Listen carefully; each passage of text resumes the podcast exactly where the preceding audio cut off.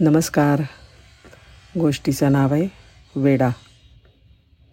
लेखक आहेत डॉक्टर अभिजित सोनावणे. मंदिराच्या बाहेर नेहमीप्रमाणे भिक्षेकरी तपासत होतो. सहज लक्ष गेलं एका कोपऱ्यात. तिकडे दगडावर एक बाबा बसलेले दिसले. बसणं ताठ. नाक तरतरीत आणि सरळ. घारुळे डोळे. अंगावर साधे पण स्वच्छ कपडे. वाटलं हे भिक्षेकरी नक्कीच नव्हेत. सहज दिसलं उजव्या घोट्यापासून पाय नव्हता. थोड्या वेळाने लक्ष गेलं तर कुणीतरी काहीतरी देत होतं आणि ते घेत होतं. अरे आपला अंदाज चुकला तर? मी म्हणालो काही त्रास? कुबडी घेत हळूच उठत ते म्हणाले good afternoon doctor I think I may have some eye problem in my right eye हे इंग्लिश ऐकून मी उडालोच. पाहिलं तर उजव्या डोळ्यामध्ये मोतीबिंदू होता. पिकलेला. बाबा तुम्ही काय करता इथे? मी रोजच येतो इथे दोन तास. पण तुम्ही तर मला चांगले शिकलेले वाटता. डॉक्टर कळून घेऊन काय करणार आहात तुम्ही? ओके चला आपण तिकडे बसू.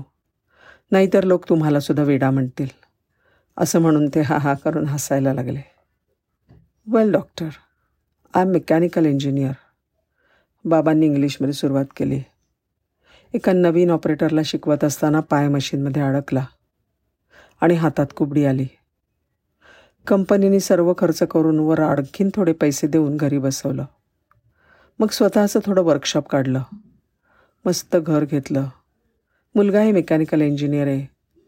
वर्कशॉप वाढवून त्याने छोटी कंपनी टाकली. मुलांनी व्यवसाय वाढवायचा म्हणून कंपनी आणि घर दोन्ही विकलं. म्हटलं पोराची भरभराट होते विकू दे. विकून सगळं घेऊन तो गेला जपानला. आणि आम्ही इथे उरलो जपानी बाहुल्या. बाबा पण तुमच्याकडे स्किल आहे. म्हणजे असं की कोणीही नोकरी देईल तुम्हाला अजूनसुद्धा ह्या क्षेत्रातला तुमचा अनुभव केवढा आहे? हो बरोबर आहे डॉक्टर. मी एका वर्कशॉपमध्ये आहेच कामाला. सात हजार रुपये मिळतात मला.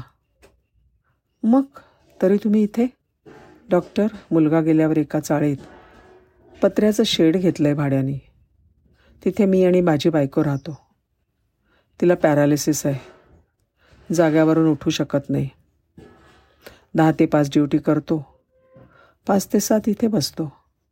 आणि घरी जाऊन तिघांचा स्वयंपाक करतो. तिघांचा? हो. माझ्या लहानपणी माझी आई वारली. माझ्या जीवलग मित्राच्या आईनेच त्याच्याबरोबर मलासुद्धा सांभाळलं. दोन वर्षापूर्वी तो वारला हार्ट अटॅकने.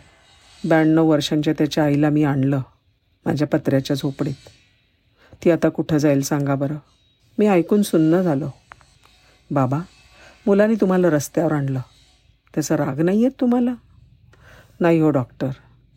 होतं ते त्याच्यासाठीच कमावलं होतं. घेतलं त्यानं. काय चुकलं त्यात? बाबा पण त्याची घ्यायची पद्धत चुकली. ओरबाडून घेतलं ना त्यांनी सगळं. डॉक्टर अहो आपले पूर्वज माकड होते. शेपूट गेलं तरी ओरबाड्याची सवय जाईल का माणसाची? असं म्हणून हसता हसता तोंड फिरवलं. कळलं मला बाबा सात हजारमध्ये भागत नाही तिघांचं. म्हणून तुम्ही येता बरोबर? तसं नाही डॉक्टर. मी सात हजारमध्ये सगळं मॅनेज करतोच. पण जी म्हातारी आई आहे ना तिला डायबेटीस आणि ब्लड प्रेशर दोन्हीची औषधं चालू आहेत. ती मात्र मॅनेज होत नाहीत सात हजारात. म्हणून येतो दोन तास इथे. कुणी दिलेलं अन्न मी स्वीकारत नाही पण पैसे मात्र घेतो.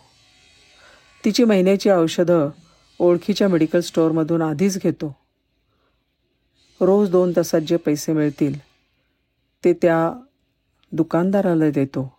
बाबा दुसऱ्याच्या आईसाठी तुम्ही इथे पैसे मागायला येता? दुसऱ्याच्या? अहो माझ्या लहानपणी खूप केलं आहे तिने माझं. आता माझी पाळी आहे इतकंच. मी त्या दोघींना सांगितलं आहे पाच ते सात आणखीन एक काम मिळालं आहे म्हणून. आणि त्यांना कळलं तुम्ही इथे येऊन मागता तर? अहो कसं कळेल? दोघी पण खाटेवर पडू नयेत इकडच्या कुशीवरून तिकडे होता येत नाही. हुंदका लपवायची आता माझी पाळी होती. मी विचारलं बाबा तुमच्या आईला मी डायबेटीस आणि ब्लड प्रेशरच्या गोळ्या कायमस्वरूपी दिल्या माझ्याकडून. तर तुम्हाला इथे असं मागावं लागणार नाही. ते म्हणाले नाही डॉक्टर तुम्ही भिकाऱ्यांसाठी काम करता. तिला तुम्ही गोळ्या देणार म्हणजे एका अर्थी ती भिकारीच झाली ना. मी आहे अजून समर्थ तिचा मुलगा म्हणून. मला कोणी भिकारी म्हणून म्हटलं तर चालेल पण तिला नाही. ओके डॉक्टर जाऊ मी आता. घरी जाऊन स्वयंपाक करायचा अजून. बाबा भिकाऱ्यांचा डॉक्टर म्हणून नाही पण तुमचा मुलगा म्हणून घ्या ना आजीसाठी औषध. हात सोडवत ते म्हणाले डॉक्टर आता या नवीन नात्यात मला अडकवू नका. प्लीज एक गेला आहे अगोदरच सोडून. आज मला पुन्हा आशेला लावू नका. आणि उद्या तुम्ही गेलात तर? आता सहन करायची ताकद नाही राहिली. असं म्हणत ते कुबड्यांवर निघाले सुद्धा. जाताना हळूच डोक्यावर हात ठेवत म्हणाले काळजी घे बेटा स्वतःची. शब्दातून त्यांनी मी लावलेलं मुलाचं नातं नाकारलं. पण डोक्यावरच्या हाताच्या गरम स्पर्शातून जाणवलं त्यांनी हे नातं मनोमन स्वीकारले.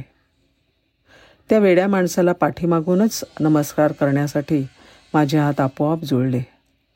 हे क्षण मुद्दाम शेअर केलेत. जेणेकरून आपल्याला कळावं की आपल्यापेक्षा वाईट परिस्थितीत जगणारे खूप लोक आहेत.